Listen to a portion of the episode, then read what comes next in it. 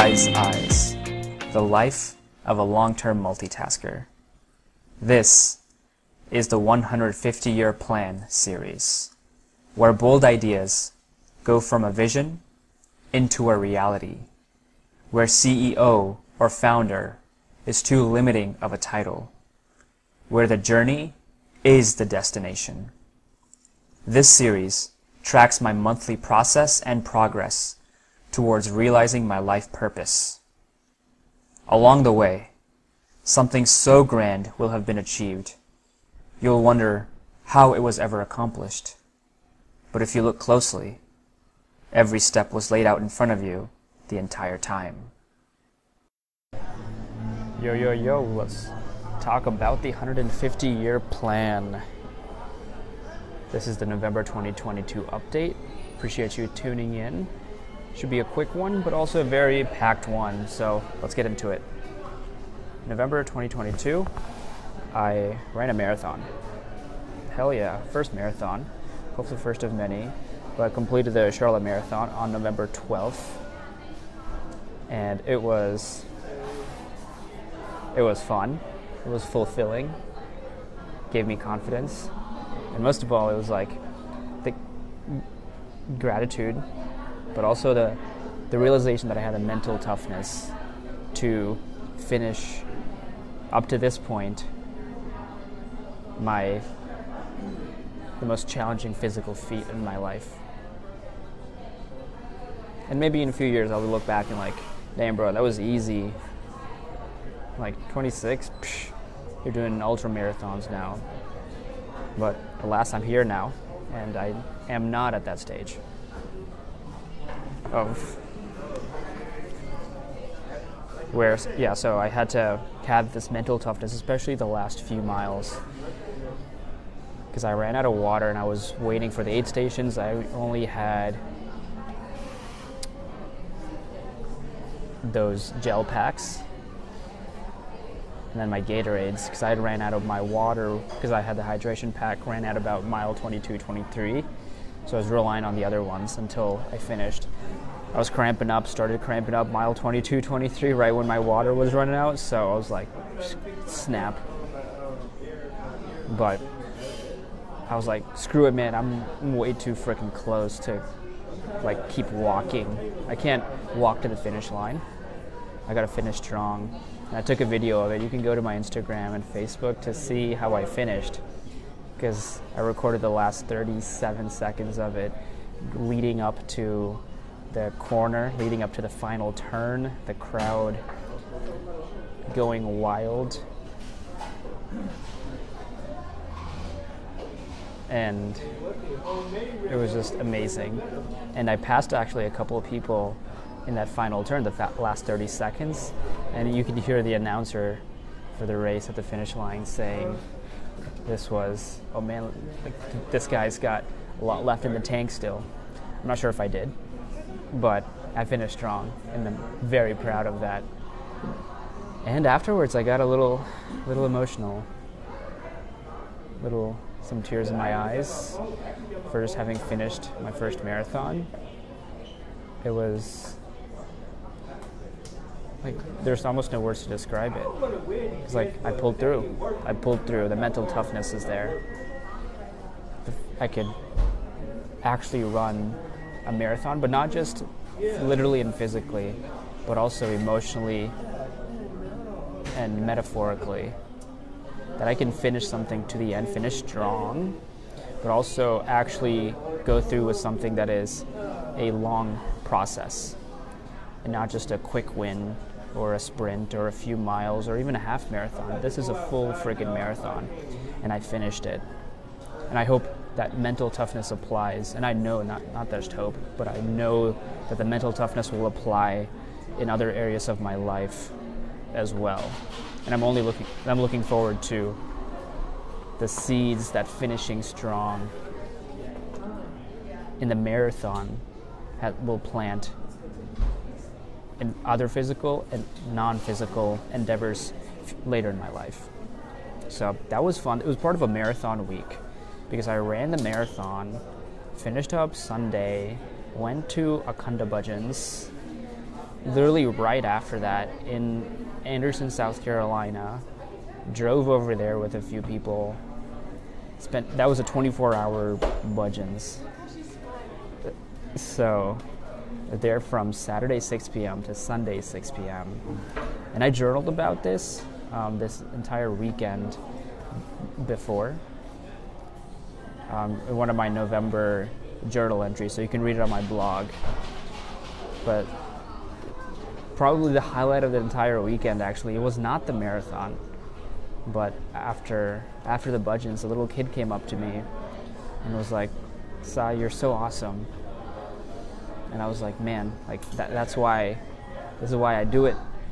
This is this is why we live." to create that impact for people.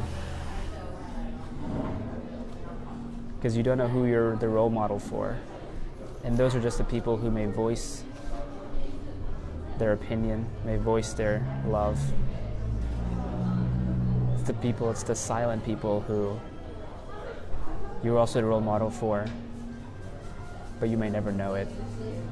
So someone's always watching, someone's always listening and you never know who it may be. And you may encounter them many years later. It's like, hey, you're the person that did this. And I may do the same at some point if I meet the people that I know I want to meet, the people that I've read books from, that I've listened to their podcasts. People whose circle I want to be in. So, keep following the process. And then after that, uh, I came back Sunday night after those bhajans, and then Monday morning had a few meetings, and then directly went to the airport. Spent a full week, Monday through Thursday, in Chicago uh, for a Wash Dry Fold conference where I met a lot of people in the laundry industry. It was for a Wash Dry Fold conference pertaining to both laundromats and pickup and delivery. So, obviously, pertinent to our brand and our companies. And it was great networking, talking to the leaders in the industries, and seeing that it's not just it's not just a competitive space; it's a it's a collaborative space as well. And that's what I one of the things that I took from it. Everyone's supportive. Of course, everyone wants to grow their business but it's all, maybe not all, but there's a good amount of cohesiveness within it, this industry. So that's good. And then yeah, I came back that Thursday, and and that next next day, the Friday, went over to um, Lauren Widrick's place because she was hosting a Friendsgiving. So made some food for that. Or no, I did not make any food. I just bought some Hawaiian rolls and took it great connecting with people there slash reconnecting and really relaxed that weekend it, it, was that prior week was a lot but also created a lot of energy during that week then it was thanksgiving but i also during this time started, well, so I finished up my first full month with a client, a free trial client. Um, and he wanted to convert into a paid paid client. So I received my first payment, first dollars in the business bank account. Awesome to see that come through, and I'm very grateful for it. And hopefully, first of lots and lots of, of money rolling in yeah, I can't really describe that feeling either. But uh, throughout that month of free trial, I could see myself growing as a coach, seeing those moments of transformation on myself, but also the client, leading them through the process, leading them through how I think about it. Because really, when you think about it, the coach and mentor or per- anyone that you're looking to guidance for You're just looking for one small idea, one small thing that they may say, one small perspective shift to then take into your own life, to bring into your own identity, to transform yourself. And it's in, it's in those very small moments you have to make full utilization of those small moments and take advantage of it. Say the right thing at the right time. It's more of an art than a science. But you can set yourself up. The, the art of it is the intuition of what to say when, but the science of it is putting in the work, studying it, experiencing being on both sides of the coach and the client, looking at other professionals who do an amazing job of it, and to put yourself in that preparation, just like a swan who who spends all the time. You just see the grace above the water, but the work is being done below the water. Same with an iceberg, same concept there. So I'm going to continue putting myself just studying coaching, being in the room of other amazing coaches, and just taking everything in and practicing that. And one thing I've also learned throughout this trial with this client is my value is in not just the session with them, but in what it is after as well, like in the debrief, what the notes that I send them after the fact when I have time to think and process about what actually happened. And my process for it is it'll vary sometimes, but essentially after the call, I will, let's say, go on a walk, or if I don't go on a walk, I'll go to a coffee shop like I am right now and just think. Just, I, I usually won't do this actually immediately after.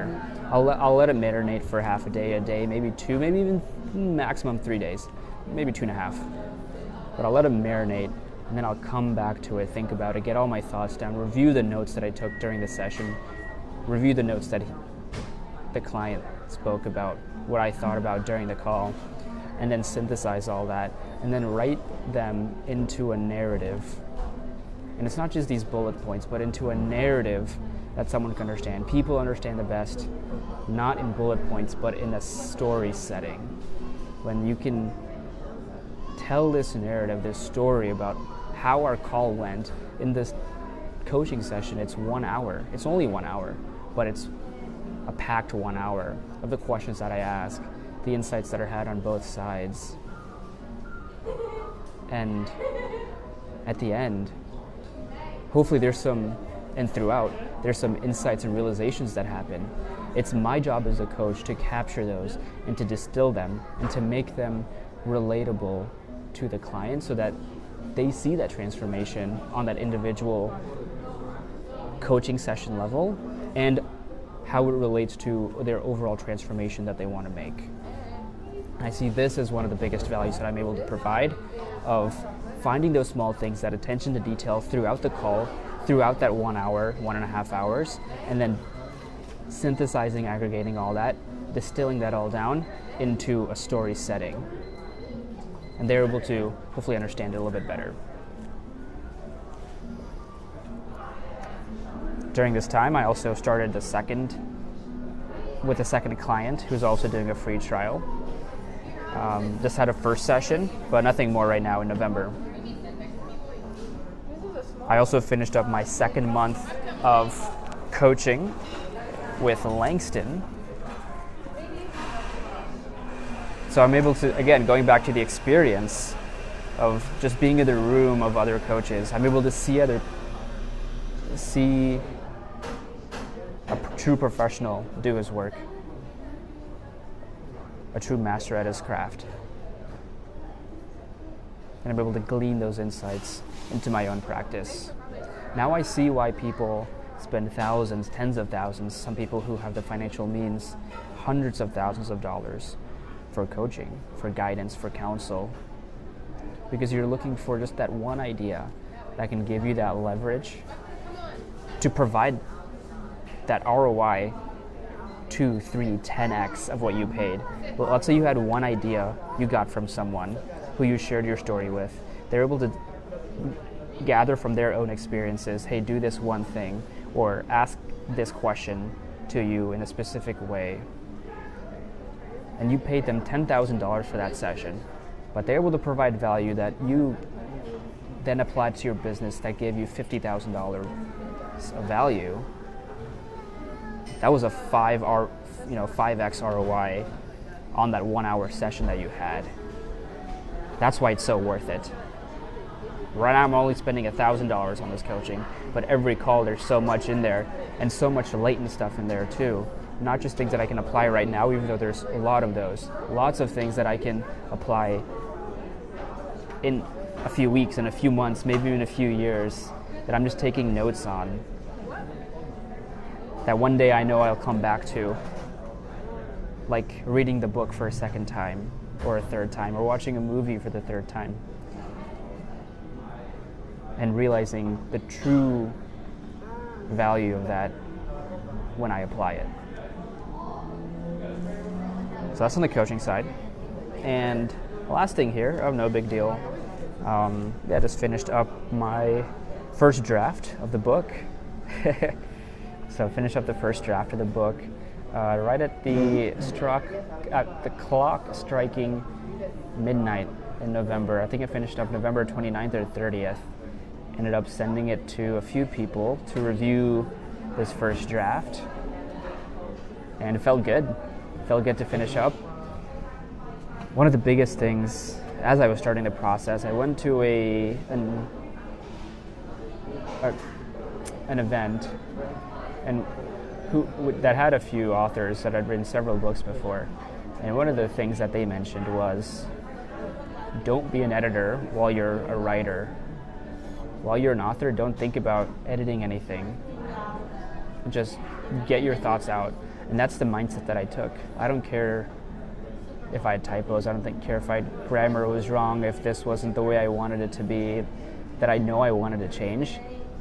It would it took away from the mental bandwidth, the capacity of sharing those ideas, crafting those ideas onto paper, and once I have enough out there, I can always go back and edit them. But it's just um, as a writer in that moment, my job is to write, to, to not edit. So it sounds very simple, but to actually practice it, it took some restraint, took a little bit of discipline. But I got used to it. It's like, yeah, that's fine. I just made a note of things like, okay, revisit this later I already made some notes on, all right, here's a second draft, how I want to view it. Here's a third draft of what things to include, how to approach writing the second draft, how to approach writing the third draft, what things I'm going to be looking for. Now, this first draft was about just getting the skeleton on there. Then the second draft is going to be okay, looking at the structure of how I like. First, are the ideas valid? Does it work? Then does the structure make sense of how effectively do I want to pinpoint the perceived problem and provide the solution for it? You know, the next does does the method in how I present the problem and how I present the solution resonate with my potential, with my ideal client avatar, ideal audience. And understanding each of those throughout the writing process, you're looking at them in a different perspective and then finally, you know, when you think about the editor, then you just think about the grammar and all that stuff, type of stuff. But that's really the last thing. And one thing that I, um, you know, think about is like the, the feedback. You know, who are the people that you're getting feedback from? But also, how do I explain something in a way that a third creator can understand? So I saw this video about from Alex Hormozi. It was on the Fully Content series recently as well. So highly recommend a video for writing a book or just anything in general to explain things as simple terms as possible. I have a tendency to complicate things and overcomplicate things unnecessarily. But if I can explain things simply, then then I know I truly understand it. So that was a mindset shift in writing this book giving it some time, giving it a little bit of a break now because that was a marathon process in and of itself. To write the first draft, it turned out to be about 85 ish pages, single spaced in Google Docs. I wrote it in Notion. I also had a lot of notes in Obsidian.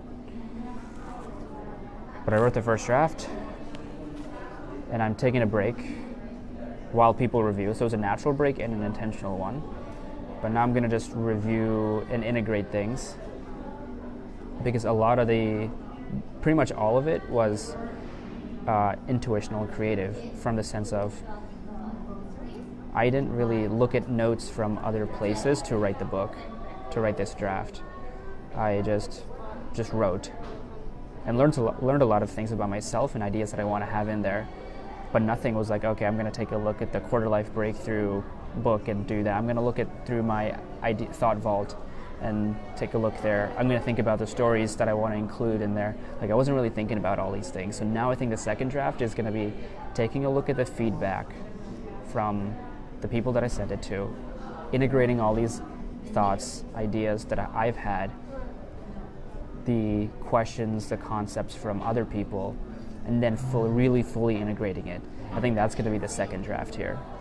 So that's my real life thought process in action there that I'm sharing with you. So we'll see how the second draft actually goes. Obviously, it, my, the book is not going to be published by the end of the year, but I want to do this right because I know this could really have impact and I want this to be a grand success, and I know this can be. And I want to share something, maybe at a later date, of how successful this can be. But this is the first draft of something really major. So, anyway, this has been a longer than anticipated November 2022 update of the 150 year plan series on the Sai's Eyes podcast. Hopefully, you enjoyed listening, and I will see you next time.